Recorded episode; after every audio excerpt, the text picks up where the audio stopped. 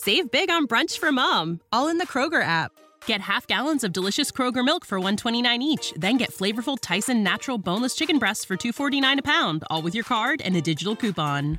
Shop these deals at your local Kroger, less than 5 miles away, or tap the screen now to download the Kroger app to save big today. Kroger, fresh for everyone. Prices and product availability subject to change. Restrictions apply. See site for details. This podcast is sponsored by Talkspace. May is Mental Health Awareness Month, and Talkspace, the leading virtual therapy provider, is encouraging people to talk it out in therapy. By talking or texting with a supportive licensed therapist at Talkspace, you'll gain insights, discover truths, and experience breakthroughs that will improve how you live and how you feel. With Talkspace, just answer a few questions online and you'll be matched with a therapist. And because you'll meet your therapist online, you don't have to take time off work or arrange childcare. You'll meet on your schedule, whenever you feel most at ease. Plus, Talkspace works with most major insurers, and most insured members only pay a $25 copay or less. No insurance? No problem. If you want to make progress toward a mentally healthier place, Talkspace is here for you. Now get $80 off your first month with promo code SPACE80 when you go to Talkspace.com. Match with a licensed therapist today at Talkspace.com. Save $80 with code SPACE80 at Talkspace.com. You know, somebody sing real good. Ooh, they're anointed. You know, Yeah. you get the chills. And then, uh, you know, I was like, well, I was riding in the car, man, and I heard, you know, some Beyonce, and I got the same chills. Like, is that is Beyonce anointed?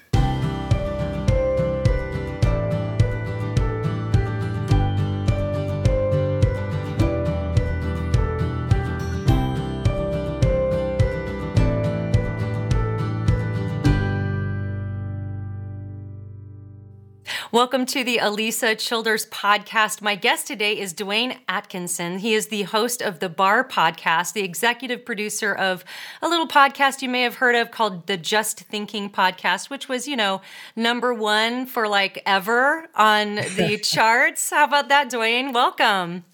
Oh, thank you so much for having me. This is uh, almost a dream come true because I like watching your videos. So this is this is very nice. Oh, thanks. Well, and I've gotten to be on your podcast, and that was fun. So, for for people who aren't familiar with you and what you do, tell us a little bit about yourself, and then we'll get into our subject for today, which is the New Apostolic Reformation. Awesome. So again, my name is Dawain Atkinson, uh, husband of one wife, father of four children. The opposite would be kind of bad, so we're gonna Yeah. thank God for that. Um, and I'm just a, a ordinary guy. Uh, by God's grace, um, I started a podcast about four years ago, and from that podcast, uh, some other podcasts came about. One like uh, like like was mentioned, a small little podcast called Just Thinking, where I'm the executive producer um, and we we're just excited about what God is doing. That's awesome. So it's been a while. It's been probably three years, or maybe two or three years, since I've talked about the New Apostolic Reformation, or NAR, as some people might have heard it re- referred to. Uh, we had Holly Pivec on as a guest. We had a debate between her and Doug Geivett and Michael Brown about whether or not it actually exists. Which I think you're you're here to say yes, it exists because Right. you were actually an apostle in the NAR. So I'd love to get some of your backstory. How did you get into the NAR? Were you raised in a Christian home? How did that all come about? And then walk us through you becoming an actual apostle with the title. Sure. Awesome. So I did come from a Christian home. My parents were the uh, the saved couple, you know, in the community, and I grew up always going to church, always going to Sunday school. That was just part of life for me. Um, and took that, you know, prodigal son, fall away, you know, uh, stage when I got to middle school, wanted to be cool, wanted to fit in. And um, God used a whole bunch of events to bring me back to Him. And I always tell people, I fell on my on, on the floor at my mom's house on my knees and said, Lord, I'm messing my life up. Please, you know, please fix it. And I wish I could say when I got up, I, I said it was uh, happily ever after. Unfortunately, um, the place that I turned uh, once I gave my life to Christ officially was to TBN. Mm. And the reason why I did that is because I was an athlete and a musician. And so my first assumption was uh, the best pastors and preachers have to be on TV. Mm. And so uh, I, I went that route, man, and I started to follow a lot of the, the TV televangelists. And uh, fast forward a little bit, I met my wife uh, on MySpace. That dates me a little bit. Um, and we we she actually was attending a huge mega church in Greenville, South Carolina, called Redemption World Outreach Center. And um, the pastor there actually had the title of an apostle, and that's actually when I got introduced to uh, the office of apostle. You know, he was the apostle of the church, and you know, and I always wanted to know like, what did that mean? You know, what how did how did he become an apostle? You know, my back home it was pastor. You know, right? So um, we we were at the church, um, and and we were you know involved in everything, and um, you know, I kind of questioned the apostle thing. Never really got far. You know, it was almost like they was trying to keep it from us and then me and my wife met a couple from Dallas um, that uh, you know did the whole dance ministry and the flags and all of that, and they were apostles. And um, we, me and my wife, actually hosted a conference for for dancers, and they came and it was like, "You need to take our course. You need to take our uh, was it fivefold ministry course." And so uh, during that fivefold ministry course, you're supposed to at the end be able to identify what your fivefold ministry gift is. And uh, after I think it was about maybe three to four months of online conference calls, book studies, uh, actual papers, we had to write papers and turn them in. We went to this ceremony in Dallas where uh, during the ceremony they would release what your uh, fivefold ministry gift was. And me and my wife fivefold ministry gift was apostle. And so we received a certificate. We got a, a, sash to go around our shoulders, and we were released into the office of apostle. Um, and and that was that's pretty much how I got into it. Um, you know, I tell a lot of people uh, the whole NAR. There's a, a lineage. You know, C. Peter Wagner was one of the 1st mm ones to bring it back and then um, under him he had a lot what he called he was the apostle of apostles. And then under him he had apostles that released other apostles. And so it was c. Peter wagner and then uh, chuck pierce was actually the couple's apostle. And so we were like in the lineage of c. Peter wagner chuck pierce this couple from dallas and then us kind of thing. And so that's how i got in it Okay, I want to ask you more about your experience Please. as an apostle, but before we do that, there might be people listening who maybe didn't listen to that other couple of episodes that I did on the NAR. Just just give us a working definition of what is the New Apostolic Reformation or the NAR as it's called. Sure. So the whole name and idea kind of was coined by C. Peter Wagner. Um, they say in the uh, 70s, the uh, prophetic gift was restored. And so in the early 80s, late 90s, the apostolic gift was uh, restored. And see, uh, C. Peter Wagner actually went to uh, seminary. And so that's why he taglined the Reformation because he was familiar with Luther. And so he said that you know, this is the new apostolic, you know, apostles reformation, meaning this is the new era of modern day apostles. And so what that means is uh, they're talking about the actual gift of apostle or the office of apostle being reinstated into the church like a new wine skin is something they love to talk about or a, a, new move or you know always something dealing with new because we didn't have those if you look in church history there were no apostles you know, up until the, the, the recent time. And so that's where the whole NAR, New Apostolic Reformation, come from.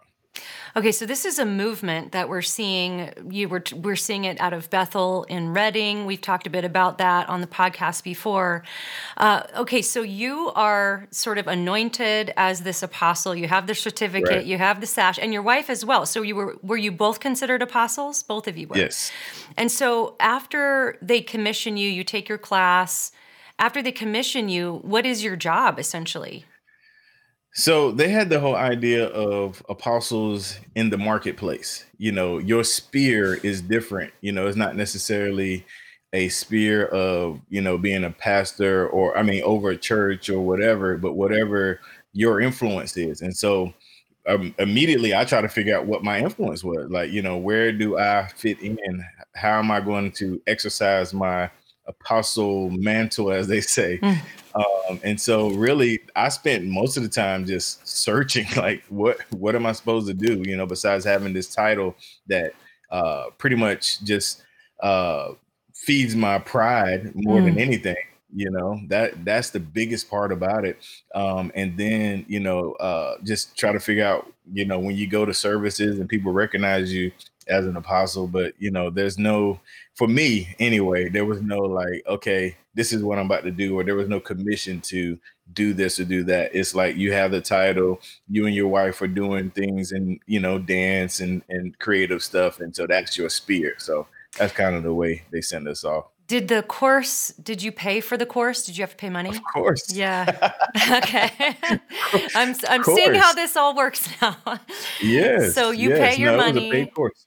Mm-hmm. Okay. So you pay your money, you get your certificate, but there's but so is there is there a sense of authority that's attached to you as an apostle? Like if you go into a church and you say, "Hey, God is saying this," or you know, "This is what God wants the church to do," would that church be obliged to obey that and to to listen to you, or how how would that work? So it it it I mean technically that's the way it's supposed to work if the church recognizes that. Um and at the time, you know, uh the church we were going to, you know, recognize that. Um but the thing about me, which I guess is maybe same or different with some is I I always felt like it was a huge responsibility.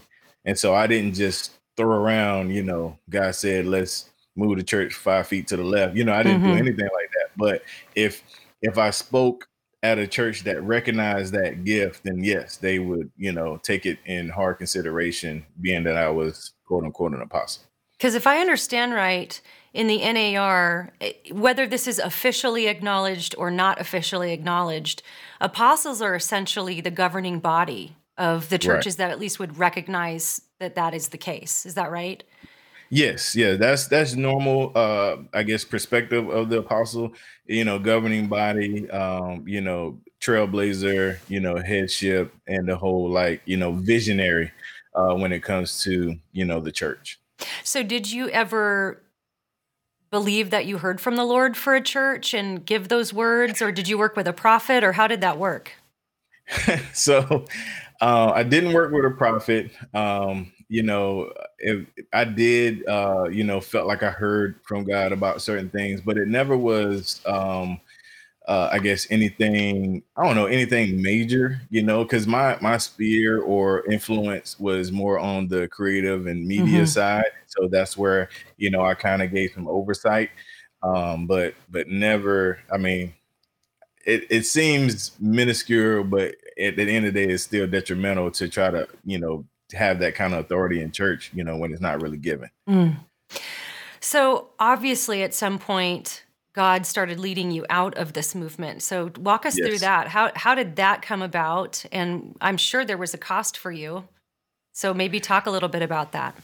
Sure, sure, sure, sure. So um, like I told you, it, it, always felt like a burden, you know, when when you're in front of the people, the whole, you know, facade, you know, you you you kind of front, as we say, you know, you act like you have it all together. But when you're when you're by yourself is when the burden really sets in and you're thinking, you know, okay, God, you know, I because you think about your sin, you know, because I used to think, okay, when I become an apostle, I'm gonna stop doing this and this, you know, mm. things that I struggle with but those struggles didn't go anywhere you know those still things that i had to deal with and so um it it that that kind of was the the humbling part like okay is this really you know is this really a thing and then it took you know of course youtube videos uh people calling it out um mm. Always shout out um uh, Justin Peters. When I first saw him, I thought it was like, man, he's just mad because he's not healed, you know? Oh yeah, you know? But um but hearing people call it out and then actually investigating it myself you know looking at scripture you know one of the ones that really hit me hard was a guy was preaching he was talking about the apostles and prophets being the foundation and you know like how is their modern day apostles the foundation is on the ground you know? Jesus is the cornerstone we don't put a foundation on the second floor. And that pierced me like i mm. really was like hmm that that's what the word says, you know, because you know the word is the authority. I, I always believed that, even when you know I had the the title or whatever. Mm. Um, so you know, just getting those um, pu- getting pushback, and then just kind of looking into it myself, you know, to see if what they were arguing was uh, is valid. You know, because of course I want to give a response, and then if I'm looking and I'm like, ooh, like I, I kind of see where they're coming from, you yeah. know. Um, and and as far as the cost for me, um, not so much, just because um, I mean, of course, you know, people. I mean, people to this day still kind of slip up and call me that in the South Carolina area. Mm. Uh, because I didn't really force or push, you know, the whole idea. Um, it was more or less like I, have had conversations with, hey guys, I don't, you don't call me apostle, you know, I never saw Jesus ascend you know, I can't perform miracles, you know, uh, all of these things, man. So, you know, let's let's cool that. So I never really got major pushback. Plus, the actual people that released us were in Dallas, and so it was kind of easy to to disconnect there. Mm. So you mentioned Justin Peters, and for anyone who's unfamiliar with Justin, he he calls this stuff out a lot. Did if I understand right, he came out of that type of environment himself, or no?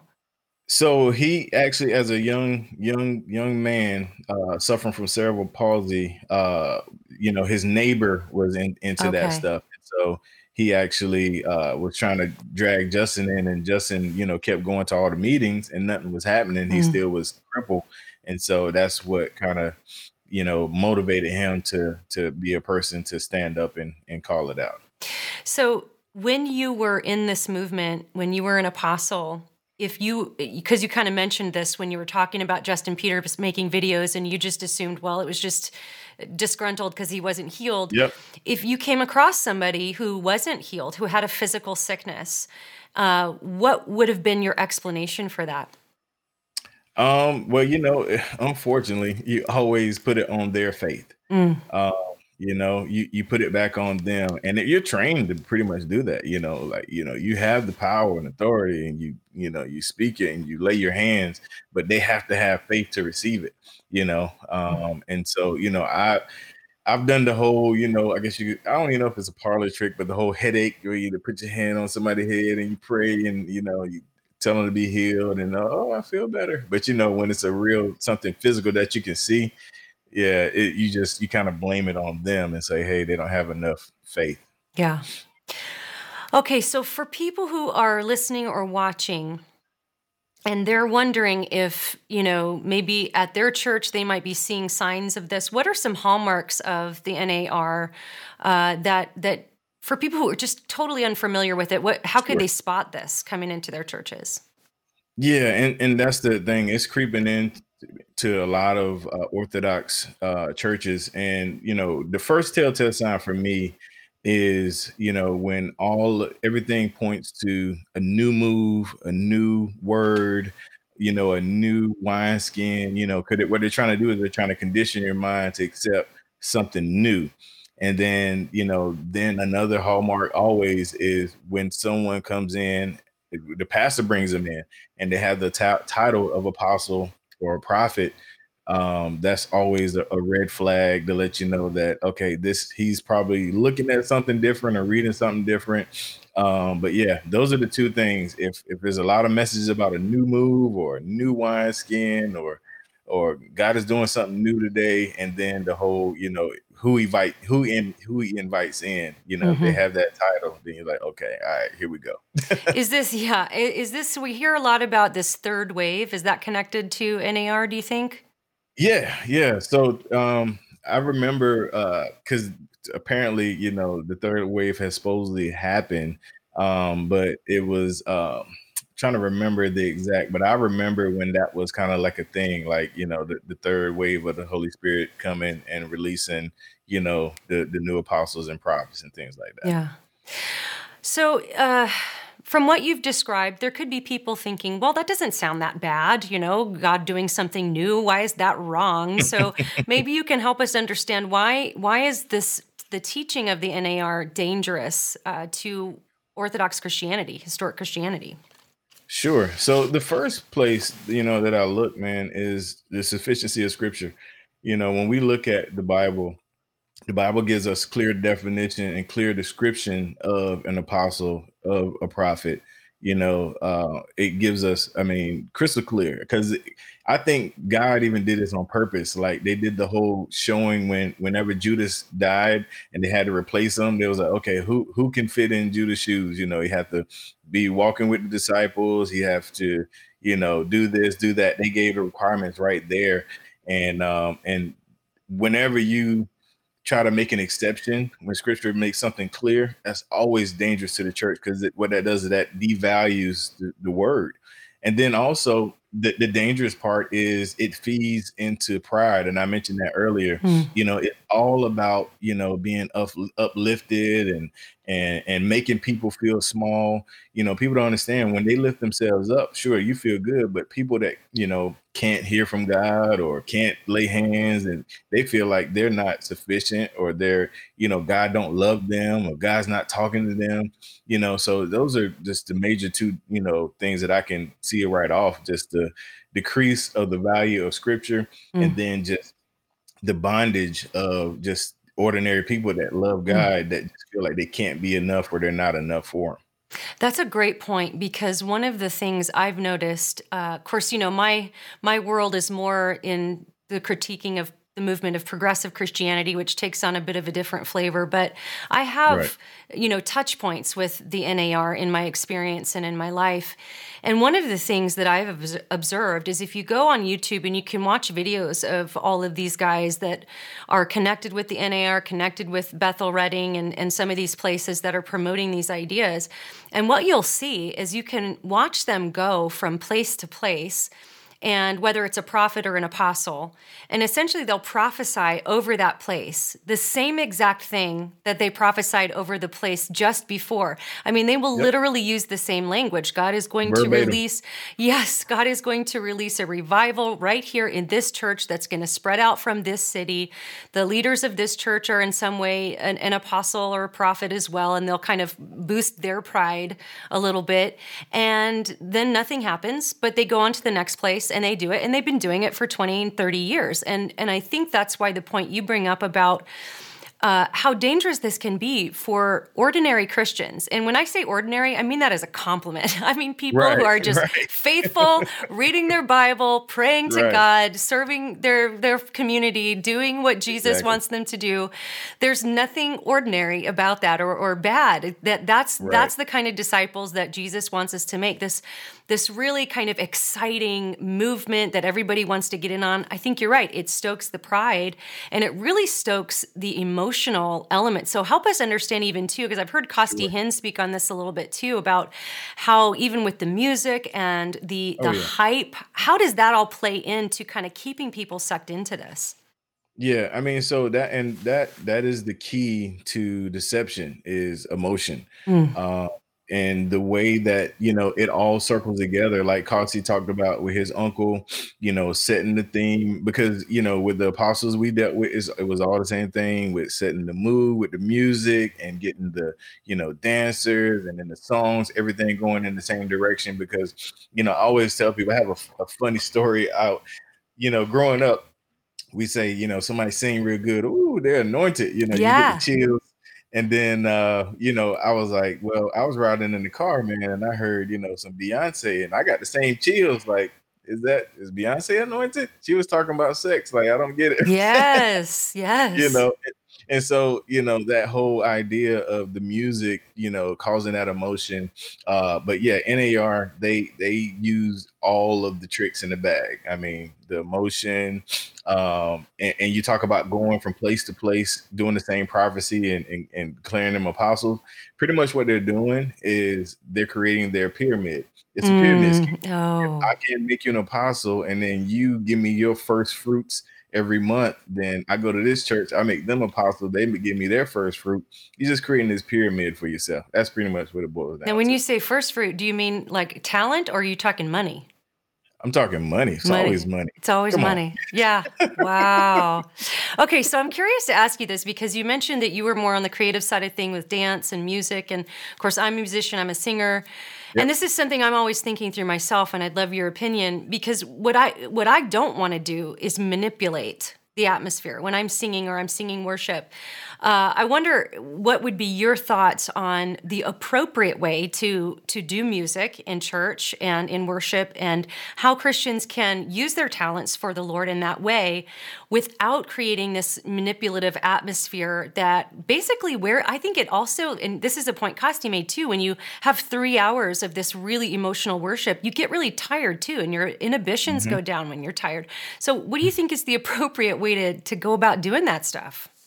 Sure. Well, I think honestly, when it comes to worship, I mean, because like I said, the, the emotion is going to be the same whether, whether you're singing about Jesus or singing, you know, something else. Your body reacts to that just on an emotional level. I think the biggest thing is, is just the lyrics.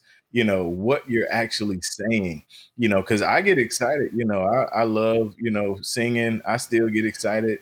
Um, but I think what separates the manipulative side is what you're actually saying. When you're actually singing you know, scripture based lyrics, um, and then also placement. You know, if you're not putting it in a place where you know right before the offering, you know, you you know, we're gonna sing this song right here so we can get you know people excited about giving. You know, I think all of that has to be considered because it's been considered on the opposite side of it. Mm. You know, I, I when I was at the mega church, they planned everything like they plan what song, what order. You know, it has to be right here because we get more offering when we do this song right here. And you know, so if they're doing that, I think if you're trying not to be that, you have to be as strategic as well. As like, okay, we want to glorify God. We want the lyrics to glorify God. We want the timing of the song to glorify God. You know, we don't we don't want to try to manipulate nobody. You know, people will get excited. You're not going to change that because it's it's music. It's the way God made us but we just want to make sure that we're conscious of it, like you said, uh, that we're doing it just for God's glory and not for our glory or not for any uh, outside, um, you know, concessions or whatever. Uh, you've mentioned now, you mentioned offering, you know, the timing sometimes in these churches that can be really favorable to people giving more money. And then you've mentioned several times the course costing money and the first fruits and all of this. So, what is the connection between NAR teaching and what you know you might refer to as the prosperity gospel? Oh, it is married. gotcha. It is intertwined. Um, the thing about NAR, uh, I think I can't remember who said it. It was like you know when you try to nail it down, it's like nailing jelly, you know, to mm. the wall. It touched so many things, you know, um, so many things from like I said, prosperity, um, you know, word of faith. I mean, it touches so many aspects, and that's how it's able to creep into uh, more orthodox churches because that it, it has so many faces, mm. you know, where it, it can, you know, come in and get people excited and, you know, but at the end we're gonna take up an offering or come in and get people excited, you know, and you know, decree that this place, like you said earlier, you know, this church is blessed, you're in the season of blessing, you know, so it it touches everything. It is directly connected with uh, prosperity gospel, uh, intertwined, if you ask mm, me. Mm-hmm. So, uh, we mentioned this a bit earlier that I had a debate on my podcast about whether or not the NAR even exists because there are people who claim you're, you're already laughing I love it people who claim that it's it's a myth and and I think the case that's made is people will say something like look this isn't a, a, movement of people that are all united. This is just, you know, you're you're just quoting random charismatic leaders and you're trying to lump them all together into this thing called NAR. And and it's slippery because some of these people who are so obviously affiliated with it will deny that it exists and deny that they're a part of it. So how would you address those claims? Um, I'll tell them to look up the clip, uh, Todd Bentley becomes an apostle when uh, C. Peter Wagner had about nine guys, including um, Chuck Pierce, on stage with him. This is the new apostolic reformation. These are modern day apostles. I mean that that's my short answer, but yeah. well, because because it, it's in front of your face right there. You yeah. know, yeah, it's not like they didn't claim to be this. They were all on stage, and we're gonna we're going to release this to Todd Bentley. That's pretty much what happened. You know? Yeah. And didn't the phrase originate with C. Peter Wagner? Didn't he coin that yes, phrase? He, yes, he claims it. I have I have the book. Still got them. Yeah. Yep. Yeah. So yeah, I don't know where that comes from. I guess maybe just a, a desire to defend charismatic leaders? I don't know. I, where do you think it comes from? Why people try to say it doesn't exist?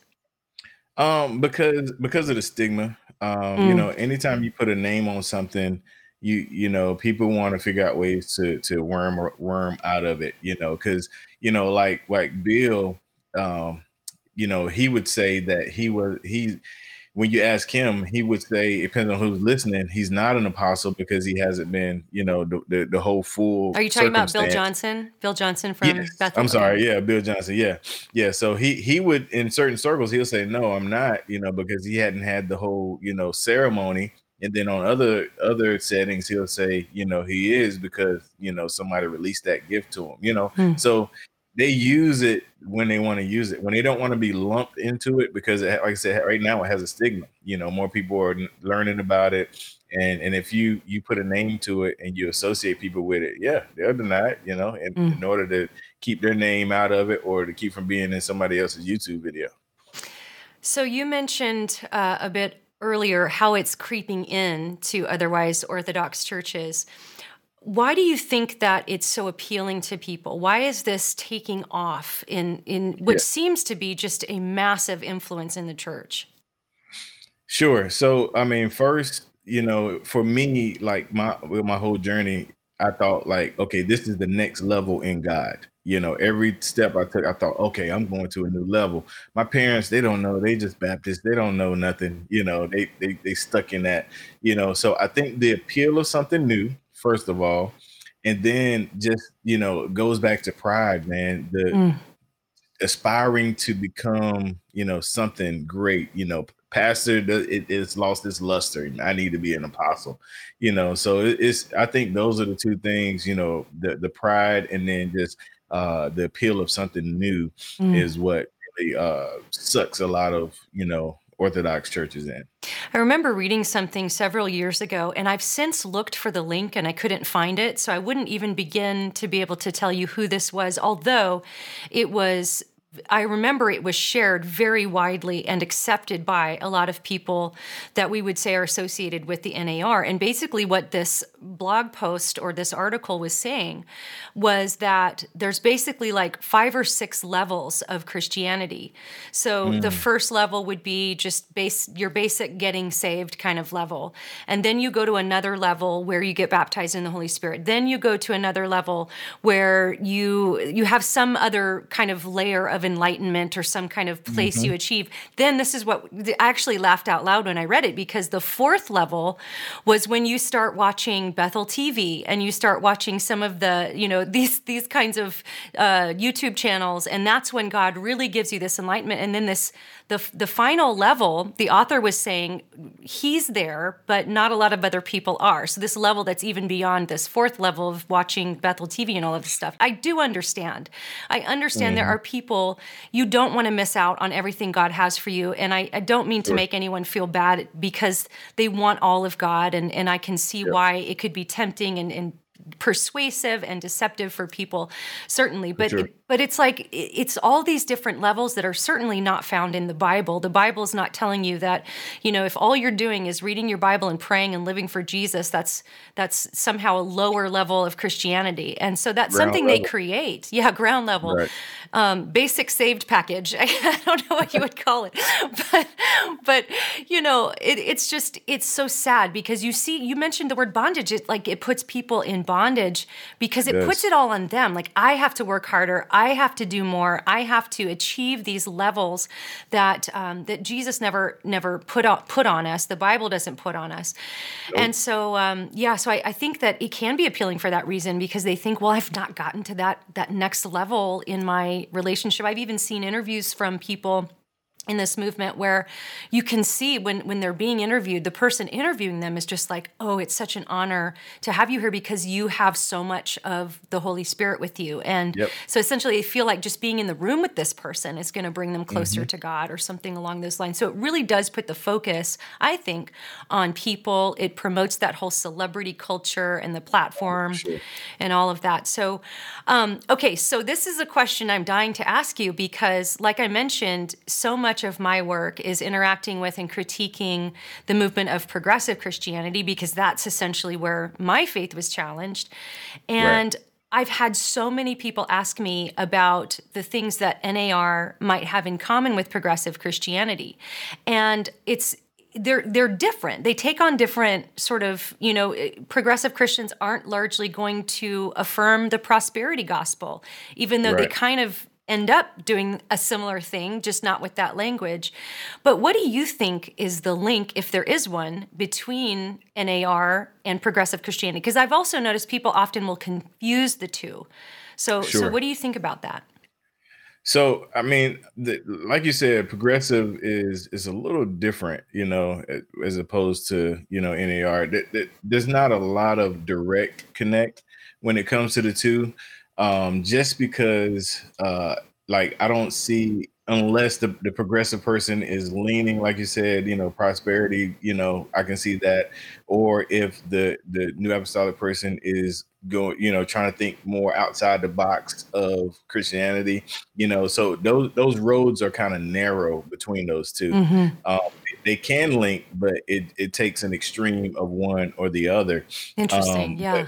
But, but, what I would definitely say is uh, a lot of people lump them together because they don't have a good understanding of of either one. Mm-hmm. You know, and that that's something I learned when interviewing Holly was a lot of people just misunderstand, you know, and that's probably why a lot of them say that I'm not in the NRA, yeah. NAR, because you know so much lumping together goes together whenever it's something opposite of what they already believe or or something opposite of orthodoxy they try to lump them together. So a lot of the people that try to put those two together don't have a real clear understanding of what each one stand for. Yeah i think that's right. I think they just see error and they don't know what yep. to call it. And so they're just they're kind of scrambling like what is this? Well, i'm curious to ask you in the nar what is the view of the bible? How would they how would they teach to view scripture? And then how do they actually view it? How does that play out in the practical realm? Sure. So I mean, they teach that you know the word is inerrant, um, but you know the fact that you have modern day apostles whose word should have the same authority as Scripture, then you know that that's almost like an oxymoron. You know, mm. is this God's breathed word? If so, it said within itself that it is complete, it is full. You know, don't add, mm-hmm. don't take away. But then I'm an apostle, and my words have the same weight as scripture. That just it don't go together. So they teach it, but the practice is definitely not there. So I wonder too, as I've thought this through about trying to find if there are connecting points between progressive Christianity and NAR, it it would definitely start with the view of the Bible because whereas progressives are not going to say the Bible is inerrant, they're going to be right. probably more honest about saying, you know, we're not going to view all of this as the Word of God. Whereas you know, in NAR churches, they're going to say, no, it's inerrant, it's the word of God, it's fully authoritative, and all of that. But in practicality, though, in NAR, right. it seems like you're adding so much to it. And then in progressive Christianity, you're taking so much of it away.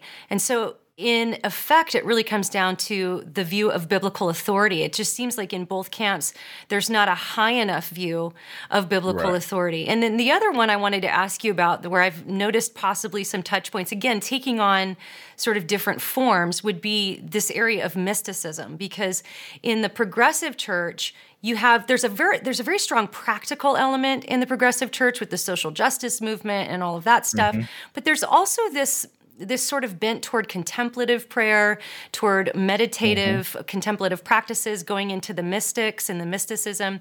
So, how do you see mysticism playing into NAR? Because it definitely seems like there's something to that, just might look a little different than it does in the progressive church.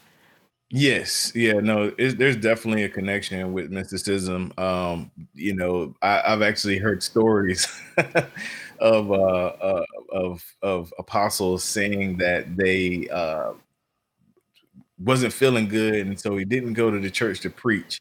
And then he kept getting calls saying, "Oh, you preached the place down," as if he transition or what do they call astro it? Astro projected or something. Yeah, as if he astro wow. projected and did the service, and then you know, but he was home. You know, so uh, with in effort to seem and sound more spiritual or deep, they tap into some mysticism and some ideologies uh, like that um, just to again you know lift themselves up you know mm. to to make themselves look like they're you know just floating on air and you know, and all of that stuff. Did you follow the uh, the story? It was tragic. It was heartbreaking, honestly. Uh, but maybe a year ago, with the Wake Up Olive hashtag, were you following that? Oh, yes, yeah, I, I remember tar- uh, seeing that, and yeah, like you said, just kind of kind of heartbreaking. Yeah. So for people who are not familiar, uh, about a year ago, one of the worship leaders from Bethel had a, I believe, a four-year-old daughter who died in her sleep. And uh, so the, the daughter's body was at the morgue, but every night they were at Bethel having these um, increasingly more uh, worked up prayer meetings every night with the hashtag trending on social media wake up olive because they truly believed that the word of the lord had spoken that this little girl was going to be raised from the dead. And the reason i brought that in here is because when i was observing some of the the meetings they were having and again i, I say this with such soberness because i i know how heartbreaking it is to lose a child and i'm not taking that lightly at all but we saw this increase of this mysticism night after night as they were working things up and working things up to try try to get this miracle from God. And um, and it just it, what it seemed to me like was it was just so deeply rooted in an unbiblical type of mysticism to where we yep. have to work this up as if the Holy Spirit is just kind of coldly waiting until mm-hmm. you perform good enough yep. or, or something along those lines. And so eventually, I believe six or seven days into it, they finally realized that it, it wasn't going to happen and they buried her. But I think that was a huge wake up call for the greater church culture to understand what's actually going on inside this exactly. movement because I, I remember seeing that and going this can't be this can't be real and it was and i mean yeah. people were joining in support from all over the country and, and even parts of the world and so i think donating just money yeah donating money and and i think this is a again just uh, one of the practical things that we can look at and see, you know, this is dangerous. This is something that hurts people. This is, you know, we hear in progressive Christianity people losing their faith because they think they were supposed to have a miracle that never really happened. So, right. um, so Dawain, how can the church combat these errors? What can we do uh, to to insulate our churches from some of these ideas coming in? Sure. So, I mean, we we've touched on it several times you know, we have to maintain a very high view of Scripture. Um, God's word, the authority of, of Christ has to be high mm. view when it comes to the word of God, uh, inerrant um, Scripture. Because if that happens, whenever you keep Scripture high, you can keep out bad theology, bad ideology.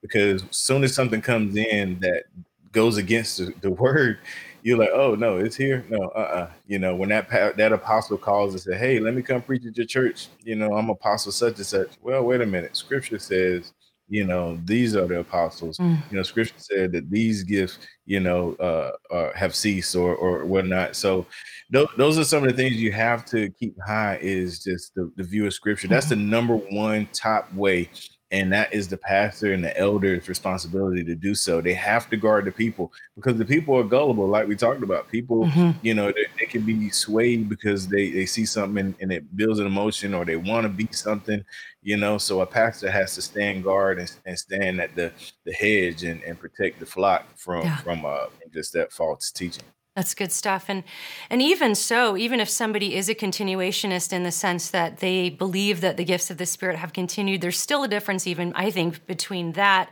and the office of sure. apostle and prophet, which is a whole other kind of level of of adding to things. And so um, we're going to continue with uh, Dawain in our subscriber portion for the Patreon supporters. So if you want to see the rest of this interview, we're going to go for another five or ten more minutes. You can go to patreon.com patreon.com slash Alisa Childers and select tier four for that exclusive bonus content with each guest. You can peruse other tiers as well. You can select tier two for early access to podcasts. There's a private face group, uh, Facebook group you can be a part of at tier three. So take a look at those and check those out. But Dawain, as we close out this segment here, what encouragement would you give to Christians who feel so confused by so many of these false messages that they see? I mean, whether it's progressive Christianity or NAR or or even some kind of a Mormon cult coming at them with, with deception, deceptive ideas and things that can be so confusing. What encouragement would you give our, our listeners today?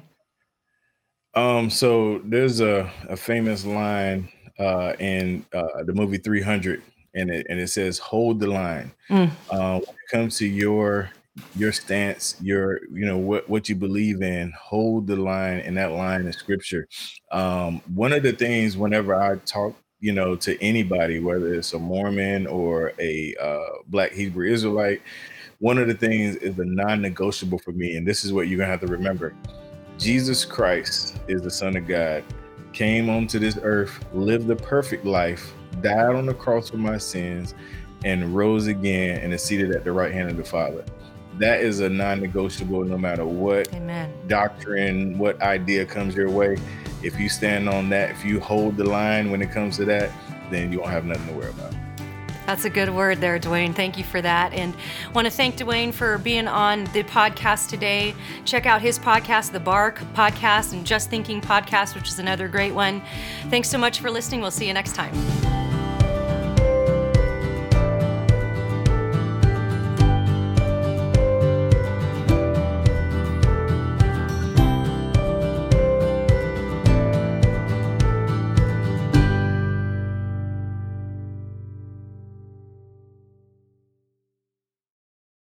Save big on brunch for mom, all in the Kroger app. Get half gallons of delicious Kroger milk for 129 each, then get flavorful Tyson natural boneless chicken breasts for 249 a pound, all with your card and a digital coupon. Shop these deals at your local Kroger, less than 5 miles away, or tap the screen now to download the Kroger app to save big today. Kroger, fresh for everyone. Prices and product availability subject to change. Restrictions apply. See site for details.